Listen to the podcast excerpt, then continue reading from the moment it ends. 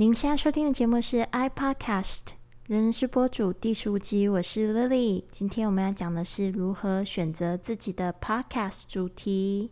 那这边呢，我会分享我一个自己的小故事，然后后面呢会告诉你选择自己 Podcast 主题之后，最重要要做的一件事情是什么。打造你的个人品牌，说出你的故事，秀出你自己，不需要抛头露面。如果有人说你声音很好听，那你就来对地方啦。听说喜欢这个播主的节目的帅哥美女们都变得有钱了。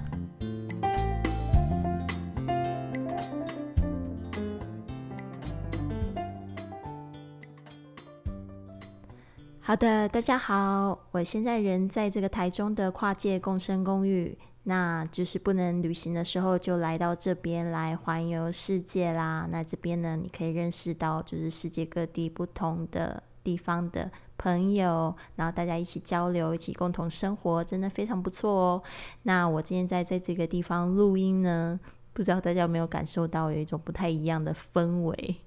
好的，那今天讲到这个 podcast 主题呢，我们就是要来说一下。很多同学都卡在这个部分，然后都会花很多时间，然后不知道要怎么样子去做自己的 podcast。其实呢，选择自己的 podcast 主题呢，还不如要知道自己的理想听众到底是谁。那这些听众们呢，他到底是在哪里出没？然后呢，你可以去发给这些朋友听。那这边呢，我会来就是做一个，就是跟大家一起做一个运动吧。这个叫 activity，不是叫运运动，是做一个活动啊。那你可以拿出你的一张白纸，或者是就是在你的手机上面就打开一个记事本，然后呢上面就写有兴趣的话题，下面就写你的专长。所以呢，各用就是一分钟、五分钟的时间呢，反正不要太久，就是限定一个时间呢，把所有你想到的，就是你自己有兴趣的话题写下来，还有就是你自己的专长可以写下来。好的，那就是说写完之后呢，这个部分你就可以开始就是想说做一个连接。那我自己呢，我自己有兴趣的话题，我就会写下，就是有关英语学习、这个各国文化，还有线上的这个学习，还有就是像是这个异国恋情。啊，还有英语教学，那我有这样子这些的兴趣。那我的专长呢，其实就是教，我的专长就是教、分享，还有演讲啊，就是去很有热情的去鼓舞别人。所以呢，当我这样子做一些连接的时候，我就选择好说，哎，这些我有兴趣的话题，我就把它专长，就是把它就是讲出来这样子。那其实我在做的时候呢，我一开始就做了五个专辑。这五个专辑分别是什么呢？第一个就是我说的各种我很好奇外国人文化，所以我做了一个访谈节目节目，叫《老外你好》X 百你好。访问这个在中国生活的外国人，然后第二个呢，主题就是讲到这个我很喜欢的英语学习。那英语学习，我就很想要知道那些就是自学英语成才的这些中国人们呢，就是到底是怎么样子去学习。那时候我人是在上海，呃，所以我的听众基本上就是设定在是中国大陆生活的这样子的听众。然后再来，我有讲到一个线上学习，我很有兴趣。我就因为我自己学英文的时候是没有去补习班花钱学习，呃，那我我那个是我看到比较多的一个现象，我想要跟大家分享是怎么样在线上，然后或者是透过语言交换交朋友的方式呢，可以学习英文。那还有一个就是我讲到异国恋情，那异国恋情的话，我也是就是找了一些朋友呢，一起来分享他们自己的异国恋的一些就是心酸血泪嘛，也算有一点嘛。然后还有就是讲到这个英语教学做了一个专辑，就是分享我自己的这个英语教学怎么样从这个麦当劳服务员变成这个嗯。一个令人抢不走的金饭碗的英文老师的一个这样子的职业啊，分享一些呃秘辛，应该是这样说嘛？还有就是跟家长的沟沟通技巧啊，怎么样子去备课啊？嗯，那我做完这这五个播客的这个设定呢，设计好封面之后呢，接下来就是一连串不停的更新。那其实每天做一个主题，我自己那个时候还有正职工作，是真的非常的累。但是因为都是自己喜欢的事情，所以呢就很认真在做这件事情。当然中间就碰到很多的一些跨不出去的挫折，比如说像是做这个英语访谈，那做好之后你还要。做这个逐字稿，因为不是我的听众，他们不是每一个人英语都是非常的好，对吧？那我就是设定要给这个，呃，这个中国的这个大陆的朋友们在听，那我就会觉得说，嗯，这个要做逐字稿，但是那时候做逐个逐字稿就花了很多时间，还花了很多钱在上面。然后再来就是星期一到星期五的这样子更新，的确有点吃力。第三个就是我会发现那收听率一直都蛮低的，就觉得说，诶，到底是发生什么样子的问题？其实有一点挫折。后来呢，我真的是大概更新了大概五六集的时候，我收到那个平台上面的一个反馈。那这个反馈它是来自喜马拉雅他们那边的节节目主持。制作人他们就发现我在发节目发的非常勤快，而且呢，就是讲的这些主题呢都非常专业、非常好，也都是大家非常渴望知道的。但是所谓的大家那些人呢，并还没有在这些播客平台上面在开始在听播客，所以他那时候就跟我讲说，在平台上面的人大部分都喜欢那种很短、很简短的这种。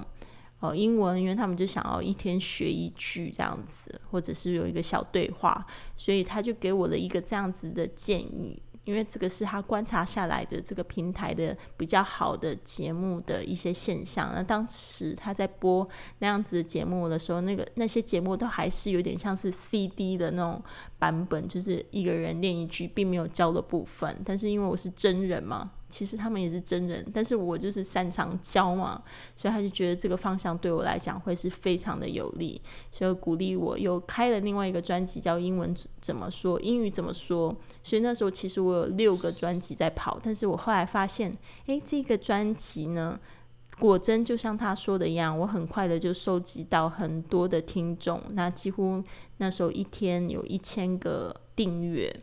好，那还有就是有一些朋友会留言跟我说，诶，他觉得这个节目非常好，所以大家一定要知道，当你在做好这个节目设定的时候呢，一定要去收集到反馈，就是别人告诉我，别人告诉你到底哪边做的比较好，然后他们想要听什么，特别是还要做一个观察，就是现在平台上面呢，就是比较受欢迎的节目是什么样的性质。所以呢，就可以就是先去模仿，大概一两个月、三个月呢，收集到自己的听众，然后听众跟你讲说怎么样讲比较好的时候，你可以再慢慢的去调整自己的节目。这边呢，我提供一下我的观点，就是因为你想录的未必是现在平台上听众想要听的，所以呢，现在我们就是大家都要积极的主动出击，因为越多人来做这个 podcast 这个播客的时候呢，其实就会有越多的听众，你还得要必须要去主动的出击。找到理想听众，通常会出没的地方宣传下。如果你是要在线上的话，就得要去诶，比如说一些各大的平台网站，或者是说他们这各大的社团，可以去宣传，也可以去找这些群主，你也可以跟他们讲说，想要做一个这样子的访谈节目，或者是收集大家的一些意见，然后进这样子去宣传你的播客会比较理想。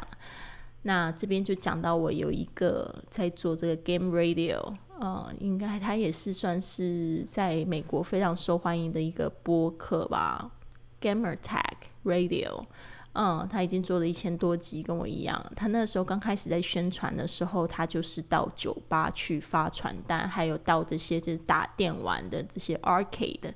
呃，这些聚集的地方去发传单，非常传统的一种方式，但是他的听众就是这样子累积起来的。嗯，因为他就知道说，诶，喜欢玩游戏的人，他们可能会有什么样子的特质，喜欢社交，然后喜欢在这个一些网吧出没，所以呢，他就是找到他受众，主动出击。那这些人可能本来没有听 podcast 的习惯，都是在听广播，但是因为他的主动出击呢，让他们都认识到 podcast。好的，那这边呢也想要跟大家讲说，我们有一个非常棒的学习机会，就是那个 Podfest Global，现在已经在开始准备这个我们的这个主场，八月十号到八月十五号，我们目前已经有邀请了两百多位的这个播客，在美国的播主的这些非常厉害的朋友们来分享他们自己。做播客的经验哦，那如果说你英文不错的话，想要学英文学播客的话，我觉得这个是一个免费的活动，你可以就是来参加。那我们也有一个中文的主场，一旦就是你透过我们今天的链接，就是去购票，你就会收到一个就是下载一个 Hoova 的 APP，那。你可以直接在上面上课、看直播，而且是手机网页版都非常的方便，还可以在上面玩问问题。那我们的中文的主场呢是八月十二号的八点开始，总共差不多是一个小时，有二十分钟的时间是中文的主场。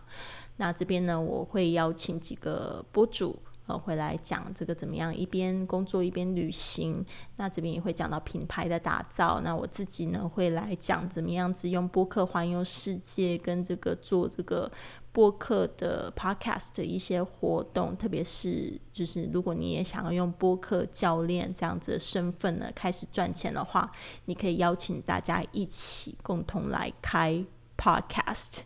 呃，来做这样子的推手，那他需要什么样的特质？需要做什么样的准备？这边呢，我也会去分享。谢谢你的收听，现在就到我们的脸书 at i podcast tw 上预约一个免费的十五分钟播客策略通话吧，或者在 iTunes 上面给我们留下一个五星的评价，我会在节目中念出来。下次我们在空中和你见面，Have a wonderful day。